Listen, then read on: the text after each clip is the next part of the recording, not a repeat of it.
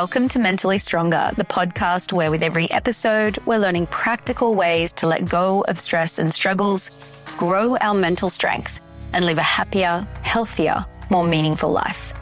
I'm your host, Melli O'Brien, co founder of mindfulness.com and creator of mindfulness based mental strength training. I'm so glad to have you with me. Let's dive in to today's episode. Today, we are going to be talking about jumping to conclusions. Now, this is one of those mental habits that we all unconsciously do from time to time as we go about life. And, you know, it's usually something that we don't think much about. We don't think there's much consequence to it. But today I'm going to share with you why this seemingly small habit can lead to big problems in our lives and can really sap our mental strength. And I'm also going to share with you a simple practice that you can deploy immediately in your life that will help you shift to a more mentally strong mindset. So, first, let's look at why the human mind has this particular habit in the first place. I'm going to start off by sharing a short story with you line by line. Johnny was on his way to school. He was worried about the maths lesson. He wasn't sure if he could control the class again today. It really wasn't part of a janitor's duty. Okay, so what did you notice happening in your mind as I spoke those sentences? Most people find that they repeatedly update their view of what's happening in their mind's eye. First, they assume that Johnny is a young student. Then, they assume a teacher. And then this vision morphs into a picture of a janitor. Now, this simple example illustrates how our mind is continuously working behind the scenes as we go about our lives to build a picture of reality. The human mind likes certainty, it likes to know what's going on. So, because the mind does this so quickly, this kind of assuming and building a picture of what's happening, we rarely, if ever, experience life as it is totally objectively, but instead we experience it through assumptions and viewpoints and inferences that we make based on the data that we're given in any moment. So the mind will take that initial data and then it will elaborate, attach stories to it, make assumptions based on past experience, and try to anticipate what this is likely going to mean in the future. And it does this at lightning speed. The mind does this because throughout evolution, it was a helpful thing for the human mind to try to make an assumption and then act on what we think was going to happen as quickly as possible.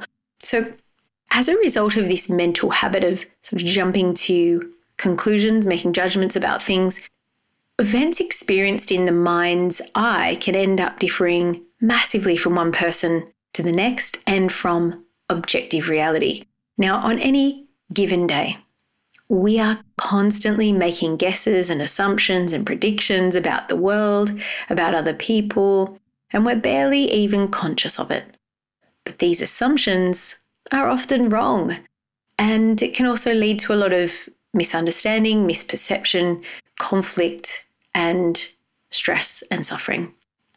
The Johnny story really does point beautifully to a very simple lesson about jumping to conclusions and making assumptions and that is, we often get it wrong, right? Or we build an incomplete picture of what's going on.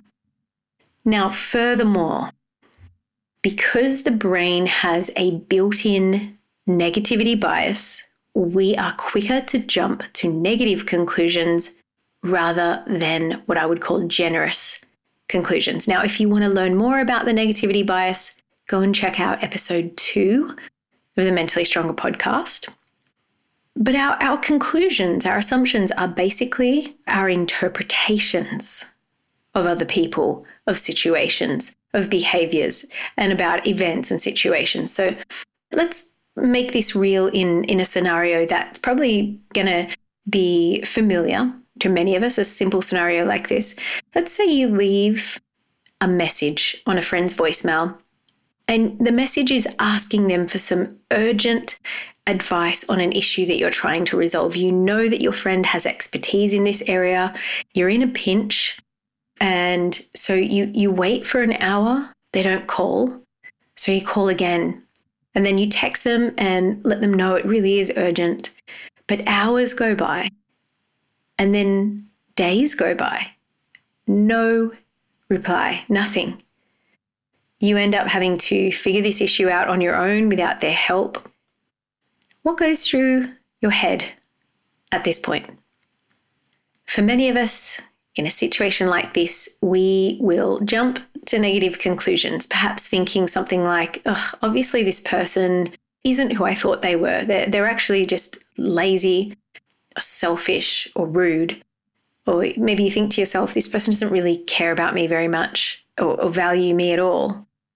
You know, or maybe we conclude that, you know, now that you're in a pinch, you're seeing their quote unquote true colors. I hear this sometimes people will say, oh, somebody disappoints them or lets them down or doesn't act the way they, they think. They say, oh, yeah, now I'm seeing their true colors, right? So in this scenario, what's happening here is we're, we're taking our friend's lack of response personally and assuming that they don't care, they don't value us or value our time, or they're just a such and such kind of a person. Now, these assumptions will usually result in feelings of anger, frustration, annoyance, resentment.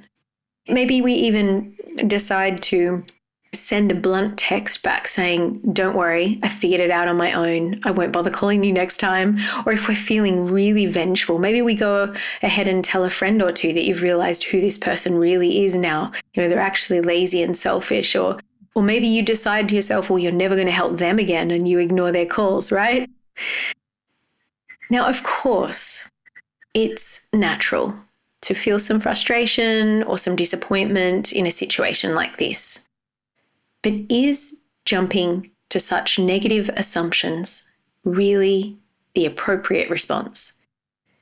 Now, it's important for us to recognize that a lot of the time in situations like this, we are jumping to a conclusion. In other words, we are making an interpretation of the situation, you know, with a negative spin. We often reflexively assume the worst of other people because our mind easily, as we said, it tips that way, it tips into the negativity bias. So, this is a mental habit that I'm going to argue is not so useful, a habit that draws us into reactivity, negativity, conflict, and hostility. But what if instead we intentionally chose to assume the best of people and to jump to generous conclusions. So, what, what would that mean? What would that look like? In her book, Rising Strong, Brené Brown describes how she learned the importance of assuming that people are doing the best they can and assuming that they have good intentions, right? So, whenever she had a conflict with a colleague, she would ask herself, What's the most generous assumption I could make about this person's intentions or what this person said? So, what would happen if you learned to jump to the best conclusion instead of the worst? In the scenario I spoke about earlier, where your friend doesn't call you back in a time of need, you know, we might consider that our friend actually is a kind and decent person, but someone who obviously has their own problems and demands to deal with. We might consider that many times in our lives they've shown care consideration and kindness, and we actually feel really confident that they do value us. We might even take a moment to step outside of what we want from them in that moment and think, gosh, they must be busy. Um, they must be under a lot of demand. I, I wonder if I could do something to help out. So, my invitation for your mental strength practice for this week ahead is that for the next week, just try this practice out. Try jumping to generous conclusions. So the next time someone lets you down, is late, cuts in in traffic, or says something that, you know, is a bit insensitive or rubs you up the wrong way, you know, in that moment, asking yourself, what is the most generous interpretation you can make about this person's intentions or behaviors? And as always, as you deploy this mental strength practice in your daily life, just really paying attention to the effects it has on your body, on your mind, in your relationships, and in your life. And if it's helpful, of course, keep using it to get mentally stronger bit by bit and day by day. I think that you'll find by using this practice in your life, by jumping to generous conclusions, that you're going to be cultivating more understanding, more connection, and more peace in your life, both within you and without. All the best with the practice. I wish you a wonderful week ahead, and I'll see you on the next episode of Mentally Stronger. Until then, take care and stay strong. If you know someone who you think might benefit from listening to this episode, share it with them. Sharing it could really help them to feel better and improve the quality of their life. And if you found this episode helpful, remember to subscribe to the podcast so that you can receive more tips on growing your mental strength. And if you'd like some more support in becoming mentally strong, come over to the website and check out the different coaching and training options I have on offer there for you. You can find the links for all of that in the show notes. And thanks again for tuning in. Take care and stay strong.